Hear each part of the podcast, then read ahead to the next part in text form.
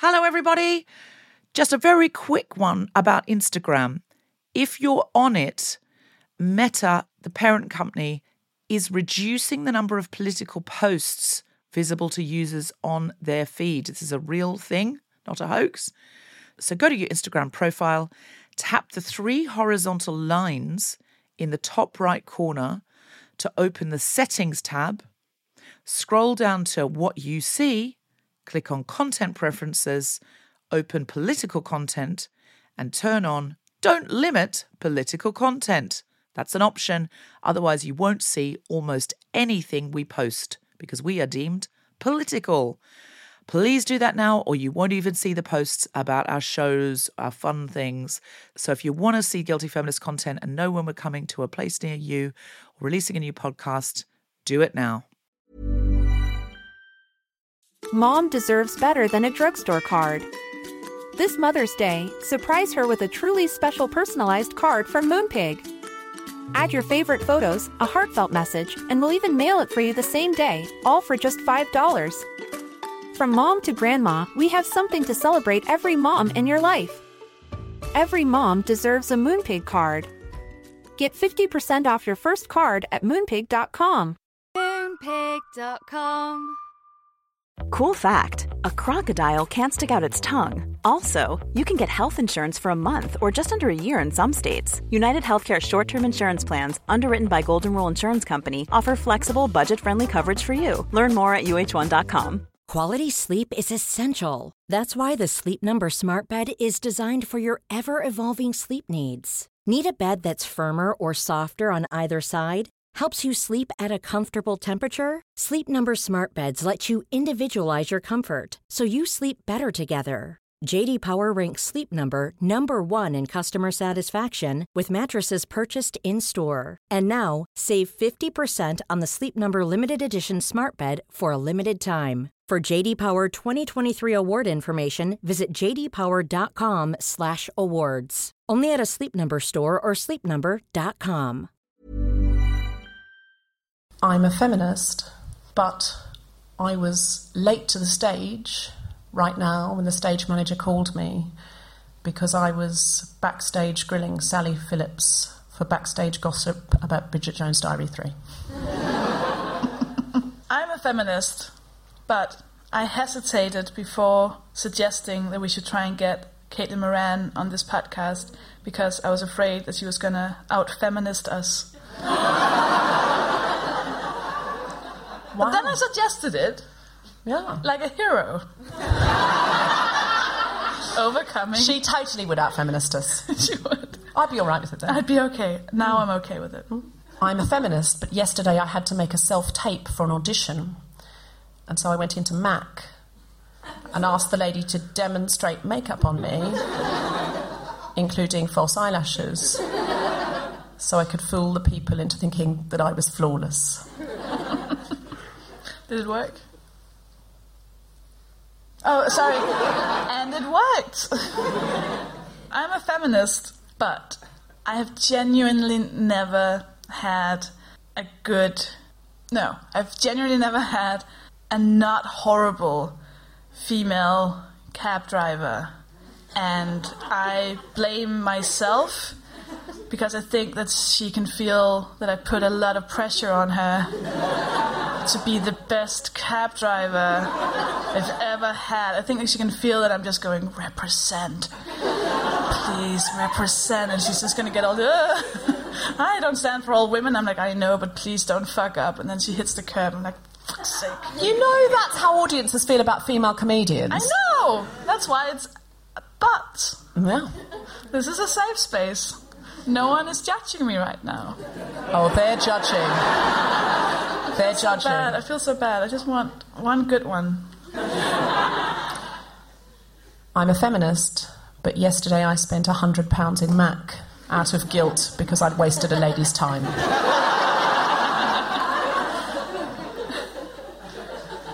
I'm a feminist, and I don't think that looks matter at all. But I'm really scared that if Putin looked like Justin Trudeau and Trump looked like Chuka Umunna and Nigel Farage looked like Barack Obama, that I might vote differently. We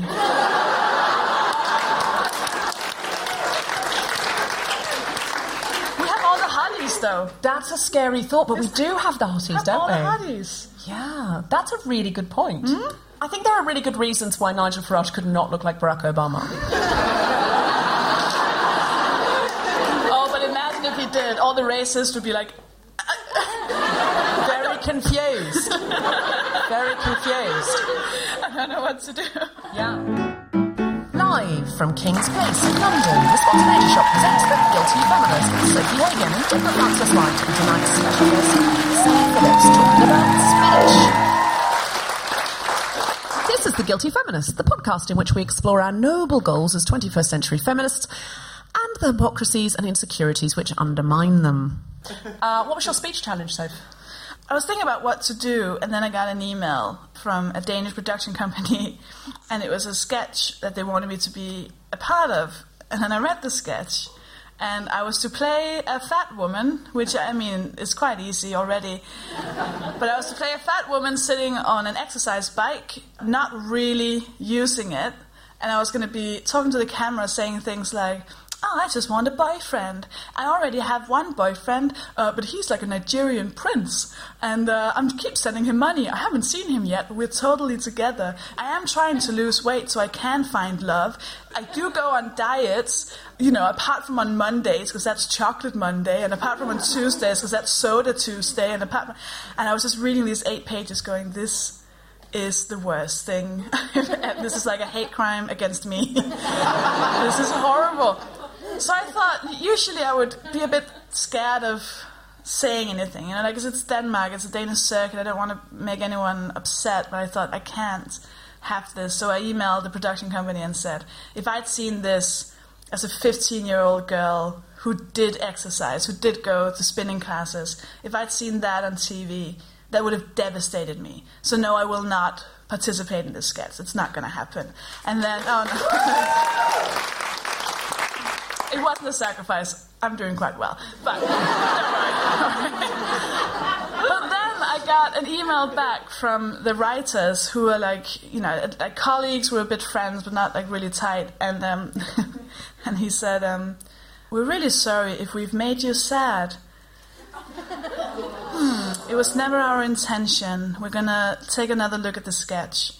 And I said, "Oh, hi. Uh, thank you for for answering. Um, yeah, I mean, I'm not sad. I'm just, I would have been sad if I was to see it. I just want to maybe tell you that you, you should maybe try and not have a 100% white, straight, middle class male writers team.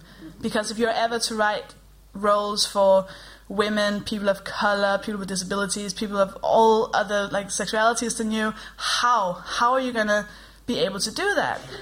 He then told me why it's funny. You see, it's funny because she's fat. And because I, hadn't understood that in my teeny tiny head. Um, and he told me it's funny because she's desperate. You know, it's funny that she weighs too much. oh, the wording. And then he said, we needed to be believable, uh, which it wouldn't be if she wasn't fat, because no one would believe that a thin woman couldn't find a man. In my head when I'm reading that email. Like, and then he says, um, it would be unbelievable that a woman you would find on the front cover of a men's magazine couldn't find a man, even if she's stupid, annoying, or unsympathetic. Is that because a lot of men are primitive? Yeah, maybe, smiley face. Dude! Yeah. So then he said, Oh, but how would you feel if she was less fat? Would that make it better? Uh, and then he said, Oh, you, do you want to write some sketches? no. so I said, I've had to read your email a lot of times to understand if you are actually serious. and I basically said, this preconception that men just want to get laid and they don't care about personality and feelings and stuff. They just want to bang. That's this like boys will be boys thing, and that's that's rape culture. This is a terrifying way to think, and it's a terrifying way to portray roles in the media. Like people are going to be watching this, and it's just not okay. And I said it's not enough that she's just stupid. Because why do you want to write a role for just a stupid woman wanting to look for a man? That's not okay. And I gave him a little list of female Danish comedy writers, and I said, I don't need to write the sketches. You have enough in Denmark.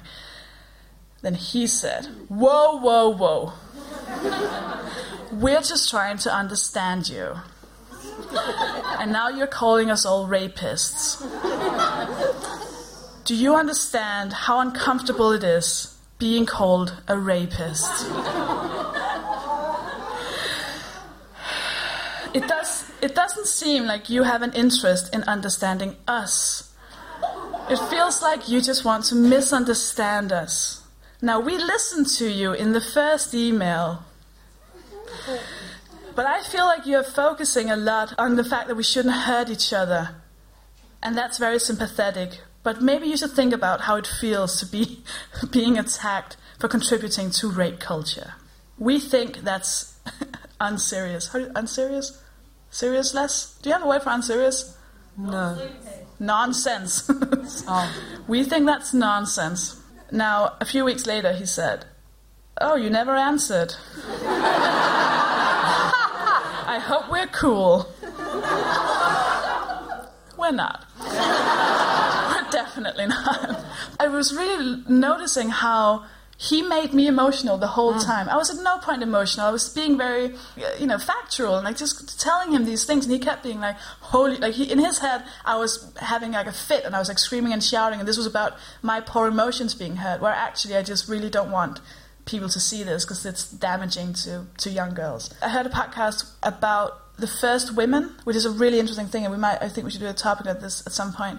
The first women who are allowed to do something, you know, like the oh, first yes, ever yeah. female comic or the first ever female scientist in a business or something. That kind of gives people the permission to then be even more sexist because it's like, oh, we've already proven that we've let a woman in. So then the next woman, there can be like a bit more, oh, no, no, we've allowed her, so we're not sexist anymore. Mm. So if they were to hire me, that's their way of going, oh, no, no, we have a woman on the team. And then I wouldn't be allowed to really speak up because I should just be really grateful that they hired me because they wouldn't have done that in the So first you're their insurance policy against being called sexist. Yeah, they're like, well, we offered you a job. We can't be sexist, so do you also want to play the, the fat girl who can't get laid? like, no, I've played that for a long time. Well, I think that was a challenge well done. That you stood up and you continued to write back until you didn't. And what was interesting is when you didn't, they then started to go, "Why isn't she written back? Why isn't she written back?" yeah, their And poor little feelings were hurt. Yeah, I feel very sad for them. Um, but sometimes not writing back actually like worried them more. Yeah. Sometimes at a certain point. Yeah, because I um, think they just, it feels like when they start explaining, like, oh, no, no, you didn't understand why it's funny. Like, I'm not going to change my mind the more you tell me, oh, no, no, no, this is why it's fun. Like, that's not going to hmm. change it. But they kept wanting me to go, oh, I'm good now, it's fine. You know, like, they see pointing out sexism as like an annoying thing, like, oh, Jesus, that woman is yapping I find again. when there's a really strong reaction to an interaction like that, it's because they know. Like they don't actually have a strong reaction if they think, I think it's all fine. They just got to go, okay, well that's your opinion. I very, very casually uh, suggested that a project with no women could use a woman, and that did not go down well at all. And there was a big emotional reaction, and I think that's often a case that that production team kind of know. I don't. I mean, I don't know. Maybe here, but in Denmark, I think it's them being scared that I'm going to take away their privilege, because that's me saying you shouldn't just be assumed on a writers' team, you know, and that's me kind of insinuating that, you, you know, we've heard you. Yeah, know, you're basically handing out little tiny Santa hats to the turkeys and getting the crackers out. What? Oh, that's Wait, what? That, sorry, that's an English idiom. Um, we Is the- it though? Is that an idiom? No, no, no. I'm Handing out little paper hats No, to no, turkeys. no, no, no, no. That's What that's, no, no. That's a. I was hinting at an idiom. I was going a long way round an idiom. There's, so there's a, the idiom is the turkeys are voting for Christmas. So all of the turkeys, if you say to the turkeys, "Shall we Oh, have right. Christmas?" they all say no. Yes, So if you if you take an all male board and say, "Should we let any women in?" They all look at each other and go, "Well, I'm not voting." To be have my head chopped off for Christmas. Yeah, exactly. So what I was saying is you're passing around little Santa hats to the turkeys because I was kind of finding a cute Oh. way of implying. Oh no, nobody got it. It wasn't just the Danish. I really person. wish I did though, because that's No, no, it's cute, isn't it? It's cute, that is what yeah. you're doing. Basically just going, "Oh, you're no longer wanted," and I feel so okay with saying that to to that writers team, not just because I don't like some of them. I mean, the people who wrote me were quite nice, and I actually quite like them as people, but. There were other people in that writers team where I was like, I hope you're the one who gets fired. Uh, the worst thing about this is, and I don't want to say who it is and stuff, but the program was basically that I'd read the biog for the the show, like the press release, and it was a show about like representation of Danish people. I know, oh, wow. I know. It was so heartbreaking because it's gonna get made. Like this, I can't stop that.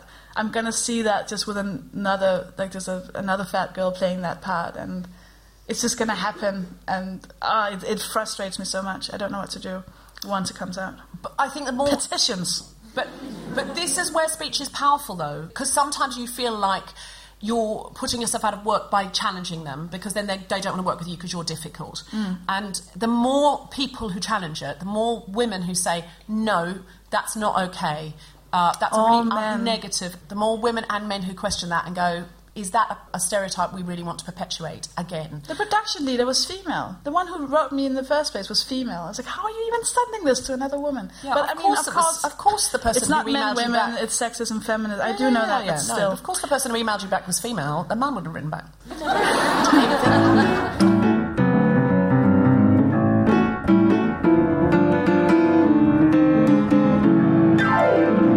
welcome to the stage, Deborah Frances-White.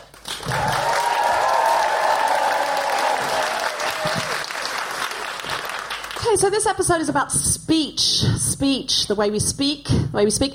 I, uh, I, I'll be honest with you, I haven't always spoken like this. I was born and raised in Australia. I know I don't sound especially Australian, but I read a lot of Enid Blyton as a child, and I picked up the accent from the books. That is, of course, a joke I make uh, quite regularly. It's not true. I was, in fact, sent to elocution lessons as a child. Um, now, when I was growing up in Australia, like in the 80s, it was still very common to do what was done here in Britain in the 1950s, which is to send your child to a teacher so that you would sound less like your own family. Um, because here, if you wanted to be a performer in Britain, you know, in the, in the middle of the 20th century, you would have to go and learn so that you could say, hello, it's BBC Home Service. And, and someone had to teach you to do that. And so I was sent off to elocution lessons where, and I remember this is the first ever lesson I did. This is what I learnt to say. A pure vowel is shaped in the mouth and has one sound from start to finish. The outgoing air passes freely out of the mouth as the sound is formed. I remember saying it. What I probably said was a pure vowel, the shape of the mouth. It's one sound from start to finish. The outgoing air passes freely out of the mouth. As the sound is formed. What I'm saying is there are no pure vowels in Australia. No pure vowels at all. All of the va- all of the vowels in Australia are impure. They all sound like this. And so what happened is when my vowels got purer and purer, uh, I was bullied in the playground. Children would run around me going, "You sound like a pom. You sound like a pom. You're a great big pom. You're a great big pom." And I'd go, "No, no, no, no. I've never been to England." And they'd say, "Oh no, no, no. I've never been to England." So basically, my parents paid to have me bullied. And when I got here, I probably sounded pretty Australian. I'm basically Muriel from Muriel's wedding. And I think that's what we need to understand. I've just travelled further and stayed away for longer. Um, from when I first got here, I did, to be fair, I just let my accent go, really, um, because otherwise people keep explaining things to you um, when you're first here. Like, for example, they would say to you, so Guy Fawkes night um, is when you have a big bonfire and you burn the guy and who tried to blow the house apart. And this fight, and you go, yeah, yeah, well, no, we have that. We have that in Australia. Because it's the same as Commonwealth, so we have that. We have that tradition, that tradition. And then they go, so the Queen um, is our mo- go, yeah, yeah, no, no, we have that. So, so, so Easter is, is when our Lord and Saviour Jesus Christ. We have that. We have that. I remember once actually driving past a church with there were two old ladies in the car, and they said, "And now that church is where the Bronte sisters went to church. Do you know who the Bronte sisters are?" And I said, "Oh yeah, I've got all their albums." Now, I also sounded very different when I was in Australia um, because when I left Australia, I was still a Jehovah's Witness. I was Jehovah's Witness from when I was 14 to when I was in my early 20s. I'm atheist now, but I have lots of friends who are religious and who are living very happy lives. But the Jehovah's Witnesses, I believe, are a cult. That is because they will not let you leave with your dignity intact. There's a rule no friends outside the Jehovah's Witnesses, and the punishment for leaving is shunning. So it leaves you slightly isolated. So when I was a Jehovah's Witness, I was taught very carefully how to go around and knock on doors and persuade people that they were wrong about everything. There are scarier ways to meet me than this. I could be at your front door on a Sunday morning. You could be in a bathrobe. I could be telling you about the paradise earth in which we will all spend time together passing fruit to each other in national dress, which are the depictions in the Watchtower. So we were taught, we had a school and we were taught how to persuade people, and you'll see the Jehovah's Witnesses now, they knock on your door and increasingly stand at tube stations trying to convince you uh, that Armageddon's coming. And so they're all taught really how to persuade you because, of course, it's a difficult thing to persuade somebody of. And so, you know, now I, I would never do that, of course. But, I mean, I have to admit, I am, I'm, I mean, my background suggests I am partial to a cult. No, no, I'm not saying the guilty feminist is a cult. But I am saying 200 of you have come out on a Monday night to sit in rows facing this way, and people have started asking for t shirts. I leave it to you. But if I am in any way the deputy head of this cult, Sofie Hagen is very much the head of this cult. Look at her.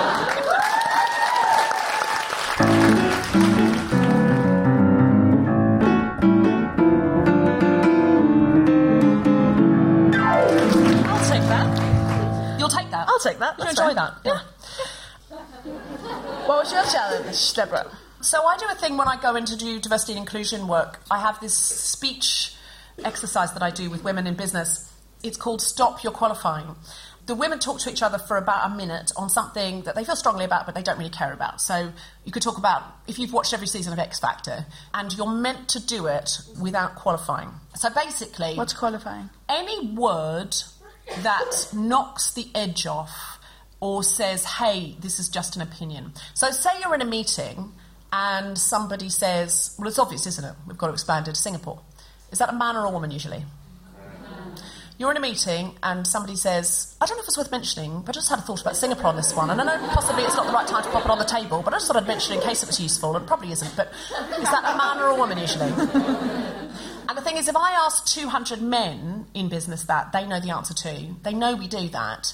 It's partly socially conditioned, partly a manifestation of empathy. I honestly think it's a manifestation of empathy because it, it's just to say, hey, I'm not going to get into some kind of huge confrontation. I'm going to take your feelings into account, which is a really positive, lovely thing. Again, I don't want to be like, we should all be like men and just go, obviously, we expanded to Singapore and anyone says otherwise is a moron, because that's not a useful strategy either. Because then someone in the corner who thinks, I happen to know that Singapore actually right now is just going to go up in flames, doesn't speak up. So neither of those strategies are truly useful, but the one that I'm focusing on is the one in which we just tell the other person, don't bother listening to this. Uh, because then that's the story. And it is about empathy. At a dinner party, I notice that a woman might say, I'm not sure Simon Cowell's a very nice man. Because then if the person opposite them then says, well, actually, he's the godfather of my child, they can then say, oh, well, I wasn't sure he was a very nice man, and now, now I know that he is. Whereas I notice again as a trend, a man will say, Simon Cowell's a wanker. And then when the person opposite says, he's the godfather of my child, he'll say, why? He's a wanker.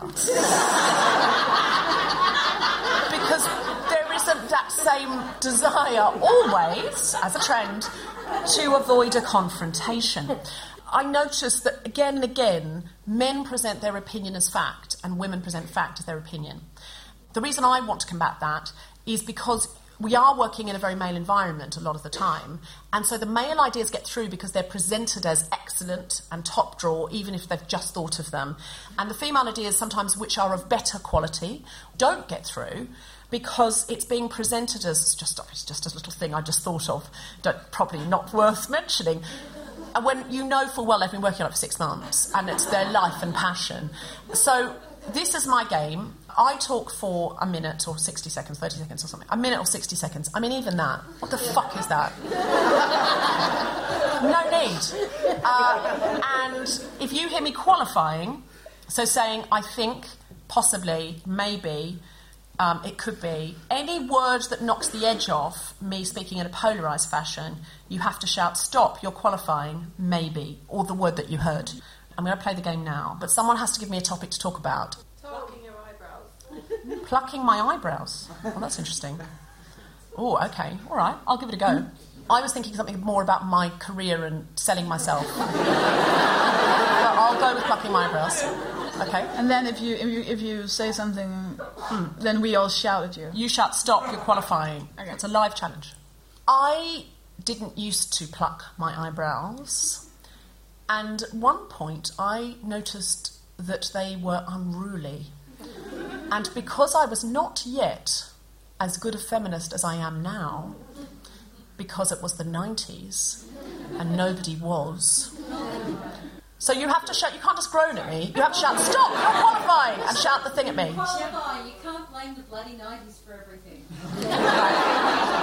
I can't blame the bloody nineties for Okay, everything. so because I was not a good enough feminist, despite the 90s brilliantly teaching me how, I went and had my eyebrows plucked.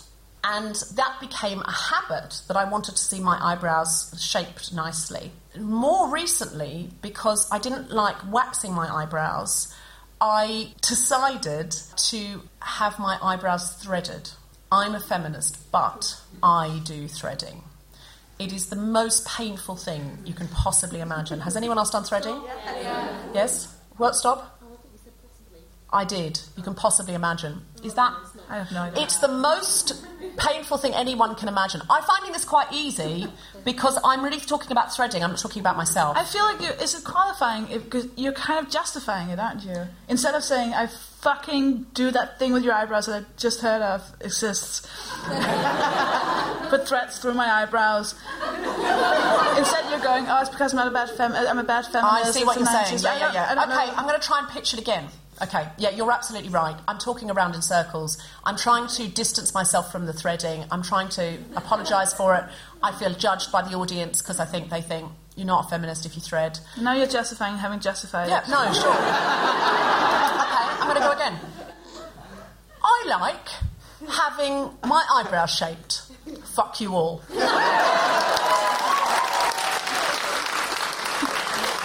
You job.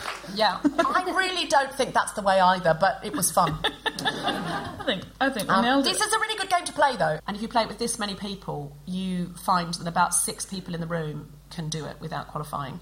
And every other woman who tries to do it, they can't not qualify for a minute. And if I play it with men, I've honestly had men turn to me and say, What's the game? And that's a lot of the way we're trained to speak. I'm not saying this is about being a woman, um, but it's the way that we're trained to do this. We're trained to be polite. We teach our little girls to be lovely and be nice and be sweet and make friends. And it's worth playing that game for a minute a day. I find that people who play it a minute a day get really good at then going into a meeting. It's like a muscle, you work it out at the gym. And you go to a meeting and your brain goes, Oh, I know this. This is the thing where I don't undermine everything I say.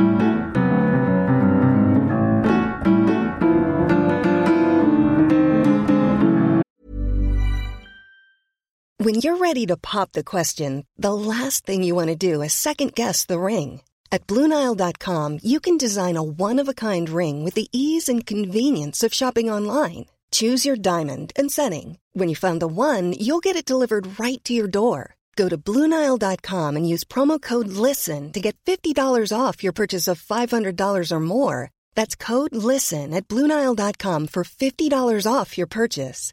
Bluenile.com code LISTEN. Mom deserves better than a drugstore card. This Mother's Day, surprise her with a truly special personalized card from Moonpig. Add your favorite photos, a heartfelt message, and we'll even mail it for you the same day, all for just $5. From mom to grandma, we have something to celebrate every mom in your life. Every mom deserves a Moonpig card. Get 50% off your first card at moonpig.com. Moonpig.com. Hey, it's Ryan Reynolds, and I'm here with Keith, co star of my upcoming film, If, only in theaters, May 17th. Do you want to tell people the big news? All right, I'll do. it. Sign up now and you'll get unlimited for $15 a month and six months of Paramount Plus Essential Plan on us. Mintmobile.com slash switch. Upfront payment of $45 equivalent to $15 per month. Unlimited over 40 gigabytes per month. Face lower speeds. Videos at 480p. Active Mint customers by 531.24 get six months of Paramount Plus Essential Plan. Auto renews after six months. Offer ends May 31st, 2024. Separate Paramount Plus registration required. Terms and conditions apply if rated PG. Ladies and gentlemen, would you like to meet our very special guest? You may know her from Miranda, you may know her from Smack the Pony. You may know her because she's recently been playing a Scandinavian politician on Veep. And uh, you might know her from Bridget Jones' Diary. Uh, she's a wonderful writer, actor, and activist. Ladies and gentlemen, Sally Phillips.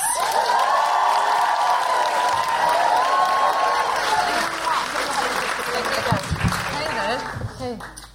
Welcome. Hey, I also went to primary school in Australia. Did you? Yeah. Wow. Where did you go to school? I, I went to Queenwood Girls' School in Sydney. Oh, that sounds posh. Oh, someone in Sydney just went, oh.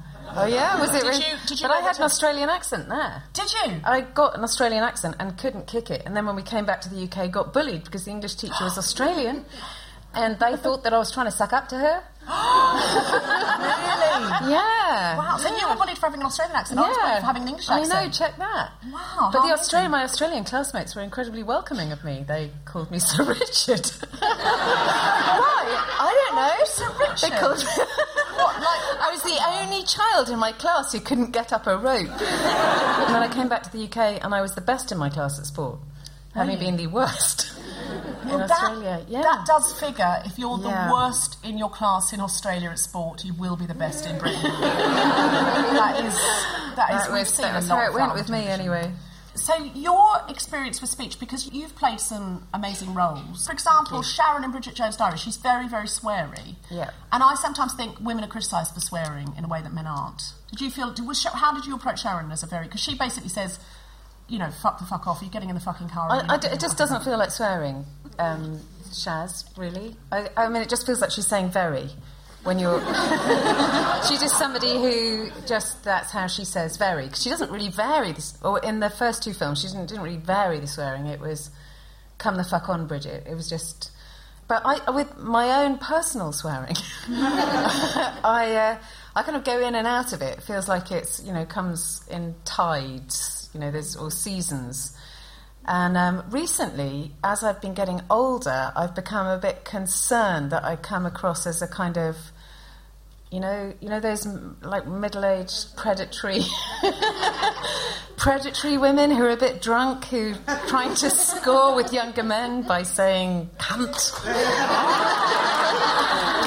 And so I was, it's a bit like, you know, like blonde is quite a hard fake hair colour to maintain. Like sometimes I go to the hairdressers and I come out looking like I play golf.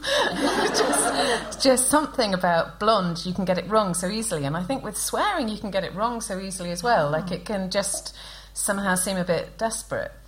But So- truly imaginative swearing in any mouth, I think, is a praiseworthy thing. You're right. Armando Iannucci swearing in the, Yeah. you know, the thick of it um, is incredibly inventive and creative, Mm. and you know they cast ad libbed a lot of that sort of stuff. In fact, do you you're in Veep? Do they do that as well in Veep? Do they uh, do they ad lib a lot? Uh, yeah. I'm playing a character called Minna Häkkinen, who was the Prime Minister of Finland, tragically lost the election, and was then campaigning to become the head of the IMF. And the last episode I did, it wasn't totally clear whether. I think she did become head of the IMF, though that wasn't mentioned. And she's. and she's now. She was helping uh, the United States out with a, deal with the Chinese. What I liked about your character was that she was very. This is both cross cultural and very female. She's very Scandinavian. She says like, um, "So I am menopausal. You are menopausal too now." And the president is American and goes, "No, no, no." And then her bagman is going, "Yes, she is." like you would never in Britain say to someone, "You're menopausal." Would No. you? Even a close friend. You, uh, Well, actually, you know, I think she won't mind me saying this. Doon Mackichan, every single pitch meeting we do, goes in and says, "Yeah, I'm through the menopause now." I'm just like, "Don't- don't start with that. That's a really bad opener. We're never going to sell anything if we have to start with talking about your menopause. She open with I'm She opens with that. She's been opening for a few years with I'm menopausal, the sweats man, the little blue pills, whatever they are. I don't know what they are, the little blue pills, but I'm looking forward. Um.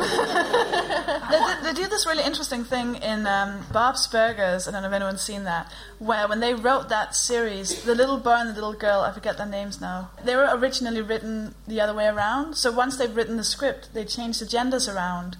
So the girl is now a bit more, like a bit more she's a bit predatorial about the boys. She's like drooling over the, mm. the hot soccer guys. I'm not gonna say hot because they're probably kids, but and the boys are a lot more like sensitive and stuff. And it's really, and I've often thought about that for like script writing.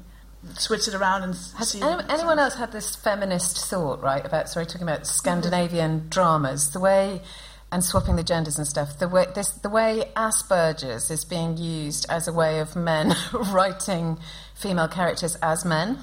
Oh, yeah. like they're not actually writing proper ASD. They're just writing women with no emotional language. Oh, oh I can't. Can I hate the way that's. I hate the way that's happened because what? can you imagine an actual autistic detective? I can. my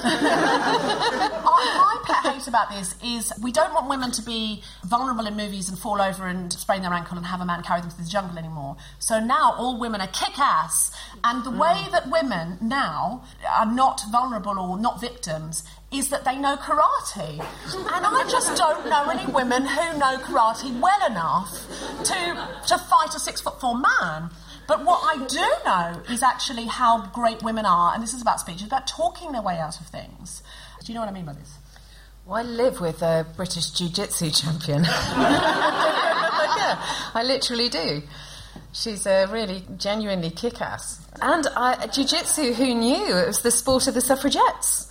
It was they all really? yeah they all learnt jujitsu. Well, I didn't I know this. So wrong about the kick-ass thing. Yeah, she's and, and what's so great for me is she can also immobilise my children. with, with jujitsu. With jujitsu. Immo- yeah. She can immobilise my. She could make them unconscious if I really wanted, but I don't. no, she's really cool. She's a, a, neonatal intensive care nurse who found the stresses of the job a bit much, and so started going to beat men up at the weekends. Discovered she was really super good at it, and now represents Great Britain. wow. Yeah. She's 46 and she's just in training for the Worlds. Isn't that cool? I just think that's so that's cool. amazing. And she just went and did this um, week in Cannes with like these incredibly hot Brazilian women, all kicking each other to bits. Do you sort of see a, a variety of women who kind of can talk their way out of a situation versus kick their way out of a situation? Well, I, I, I suppose I, I love the gaps in things rather than the actual words. I tend to just zone out when people talk too much. When I started doing comedy, there weren't that many women doing it. So my first role on television, pretty much, was um, in Alas Smith and Jones, and I was in bed with Mel Smith, and it started on Mel Smith in pajamas. And he said, I'm really sorry, love, this has never happened to me before. It must have been the drink. And then he panned over to me, covered in vomit. And I didn't say anything at all, right? So that's um, that's eight hundred pounds. It was fun. It was great. Uh, that's uh, that's how it. And my other role for them that season was wearing underwear. wow. Yeah. So that's how I started. But I really love the way uh, women are insubordinate without words, actually. So my job would be to come in and say, Eddie Izzard, would you like a cappuccino? And then he would have a huge, long, funny speech. And the game became can you nick it? Like, can you nick the scene? Ah. And yes, you can nick it. How did you you can, You can nick it by picking your handbag up a bit slowly. Laughing or whatever, you know. You and I could see all of us, girls in comedy at the time, developing those survival because it's just completely, you know, there's no joy at all in life in turning up and just you may as well be an actual waitress. yeah. You know? Yes. Uh, and so learning to make something out of what you have. And if you have no funny lines at all, then you learn to be funny in the gaps. Uh, that was how we all felt going into Smack the Pony, I think, that we, we had all learned how to make the B character funny. And so uh, I think those sketches felt a bit different because normally you'd have a funny A character and the B character would just be offering the coffee. And in a lot of those sketches, then maybe the B character didn't have any laughs on the page, but they end up having laughs in the final thing just because we, we had, you know, learnt how to do that. Oh. Yeah, what's what's really interesting about that is actually you upstaged their speech with your actions. So what you were doing was like five percent of the time. yeah, You but, know, let's but be that honest, was your but- trick. Was actually to do to pick your handbag up slowly or to do something funny while they were doing all the chat, chat, chat. That Oh, yeah, you can also just doing- not move at all. so you just don't move at all. That's another quite good trick. Just I like that trick. I'm going to go with that for Yeah. life, life purposes. the sedentary comedy trick. Yeah. stare at them oh, so without good at that. moving a muscle.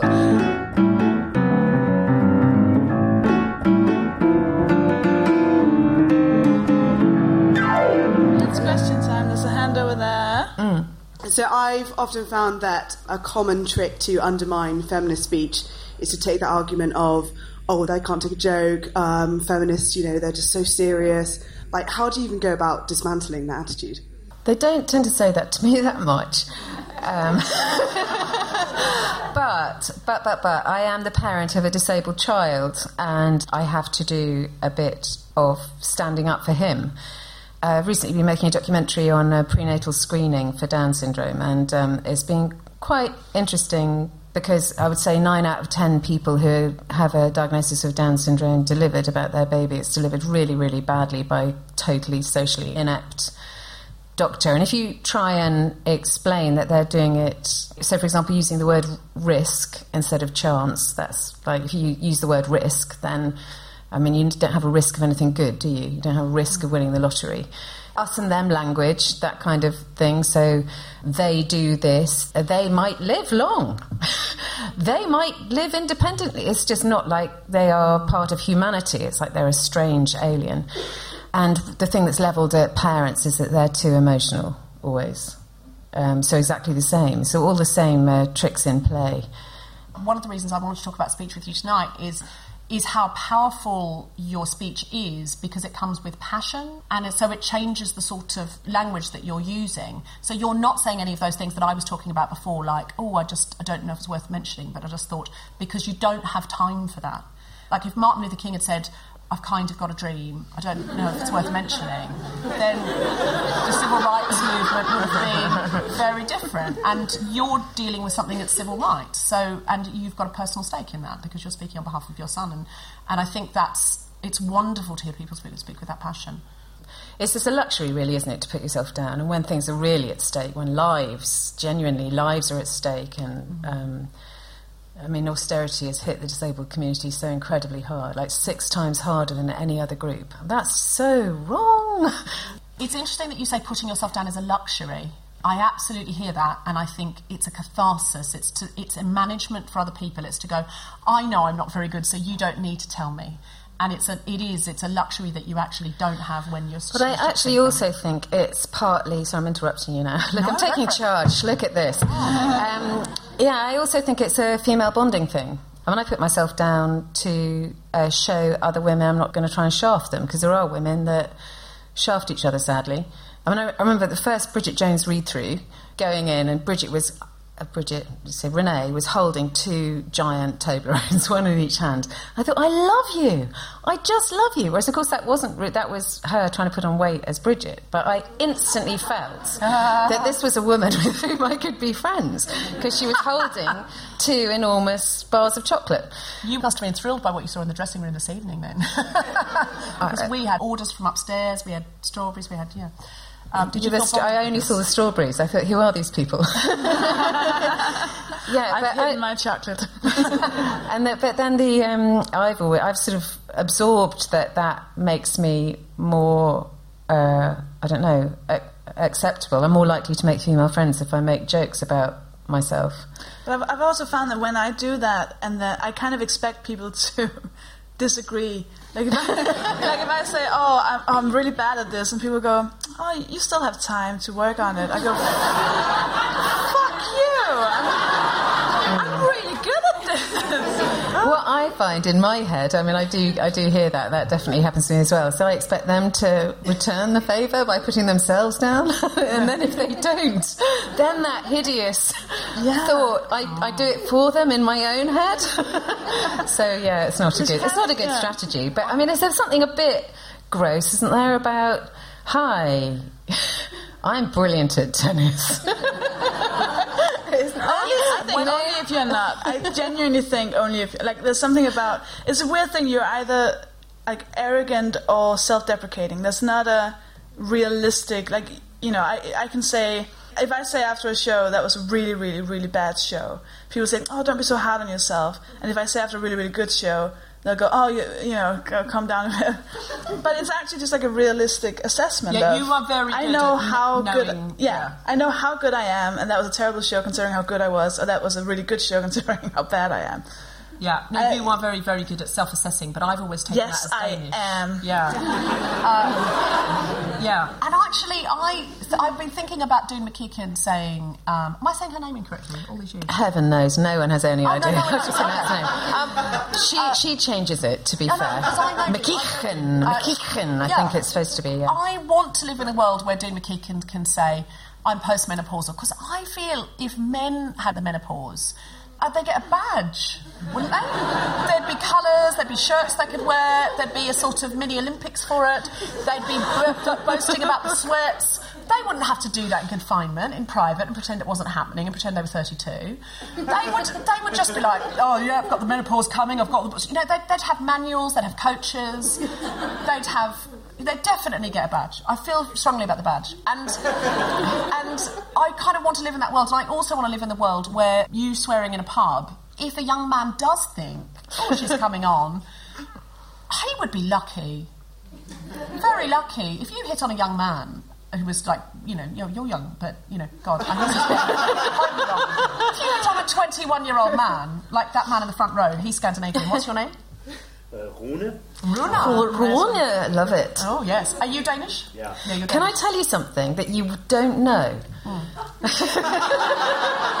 Apart from you might know this, and you might know this, but I, I bet no one else in the room knows this. That one of the biggest exports from Denmark is Danish sperm. there is a worldwide rush for I'm Danish trying to sperm. keep it a secret. They, Bruna, is that, is that why you're here, Bruna? Are you here sperm? Are you exporting now? so yeah, so um, This is for the backstage room. sperm banks. Sperm banks, obviously in the states, so you can know about the parents and you can kind of choose the sperm, and like people want. So here we go. I mean, what a terrifying prospect! It's kind of what? It's like consumer.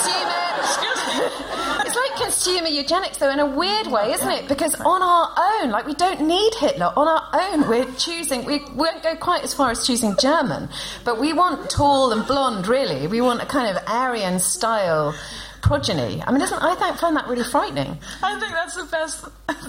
we because we had to end like two minutes ago, but I, then you brought up Hitler. Hashtag we don't need Hitler. We're doing it on our own. Which sort of feels slightly like the theme of the week. Hashtag Brexit. Uh, please uh, help us in thinking.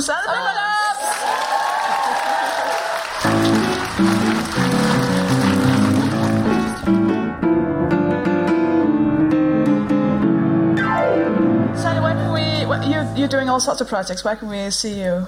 When's Bridget Jones' Diary Bridget out? Jones' Diary, I think, is coming out September. Exciting. Yeah, and uh, yeah, well, I'm, I don't sound that excited because they always like shoot four hours and then cut it down to ninety minutes, so n- no one has any idea if they're actually going to be in it. They just released a Bridget's going to be in it, but they've released a trailer that I I am in, so I'm hopeful. I was in Notting Hill, the trailer, and then you know, and then suddenly no longer. So. That bastard Richard Curtis. I mean, Yeah. I mean, there's a there's a Danish sketch that if you're willing to eat some chocolate, I can get you in. it is terrifying that whole, you know, the things you get asked to do. We had we had someone who will remain nameless coming into pitch, who's exceptionally famous now, coming in to pitch sketches for Smack the Pony, and I remember him going, and it was basically a uh, security guard who felt women up.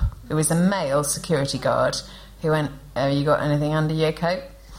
And would then just grope the women. Wow. and we would go, It's a women's sketch show.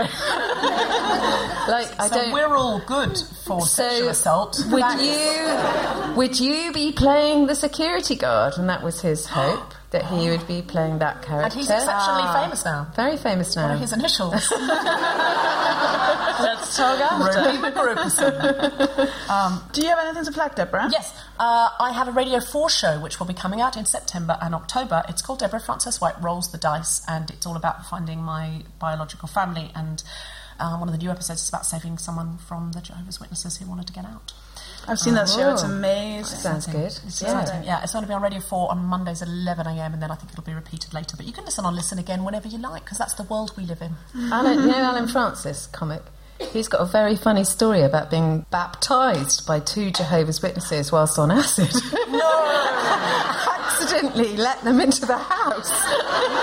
I think that's Mormons. I genuinely think that's Mormons. Mormons will baptise anyone anywhere. Jehovah's Witnesses are very picky. Okay, he was he was on acid, so maybe they were maybe, they were Mormons. Yeah, maybe it was just a dog. You know what I mean? If he was on acid, how can you say what happened? Yeah.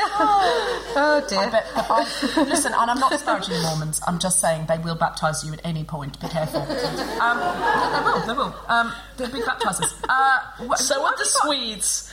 That's not true. Would, would you like to plug anything, Sofie Hagen? I, uh, I have a new show I'm doing. It's called Shimmer Shatter, and I'm going to be taking it on tour in uh, England, in Ireland, in Denmark, and some places in Europe. I'm not sure where, depending on if they'll let me in or if I can get back into this country afterwards. it all depends. We don't know. But I'm doing this show. Also, I have a newsletter which I'm.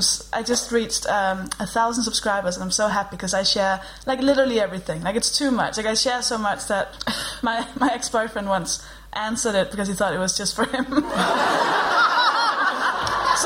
on uh, sofiehagen.com forward slash newsletter, and I really want you to join that. Yeah, also find us on Facebook, the Guilty Feminist Group. It's really, really fun. Find us on Twitter at GuiltFemPod, and we also have Instagram at The Guilty Feminist.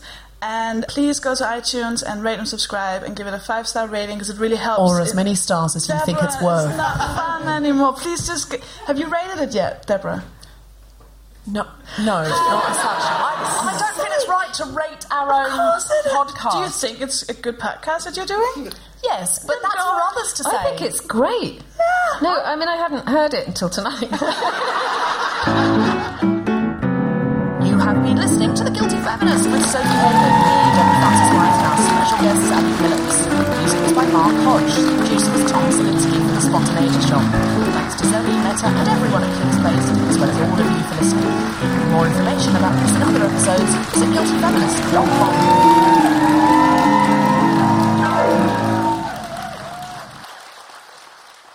When you when you uh, messaged me on Facebook, I assumed because I'd seen like the Comedy Boys going to do their podcast, and it's always about six Irish boys in a in a dirty room at the bottom of the Leicester Square Theatre. I imagined my terror when I got dropped off here, and I saw all of you in your glad rags, and like this massive like marble building and uh, three hundred people. No, we wanted a place where the loo smelt nice. Mm. oh, sorry, Leicester Square. No, take that out. Planning for your next trip? Elevate your travel style with Quince. Quince has all the jet setting essentials you'll want for your next getaway, like European linen, premium luggage options, buttery soft Italian leather bags, and so much more. And is all priced at 50 to 80% less than similar brands. Plus, Quince only works with factories that use safe and ethical manufacturing practices. Pack your bags with high-quality essentials you'll be wearing for vacations to come with Quince. Go to quince.com slash pack for free shipping and 365-day returns. Mom deserves better than a drugstore card. This Mother's Day, surprise her with a truly special personalized card from Moonpig. Add your favorite photos, a heartfelt message, and we'll even mail it for you the same day, all for just $5. From mom to grandma, we have something to celebrate every mom in your life. Every mom deserves a Moonpig card. Get 50% off your first card at moonpig.com. Moonpig.com.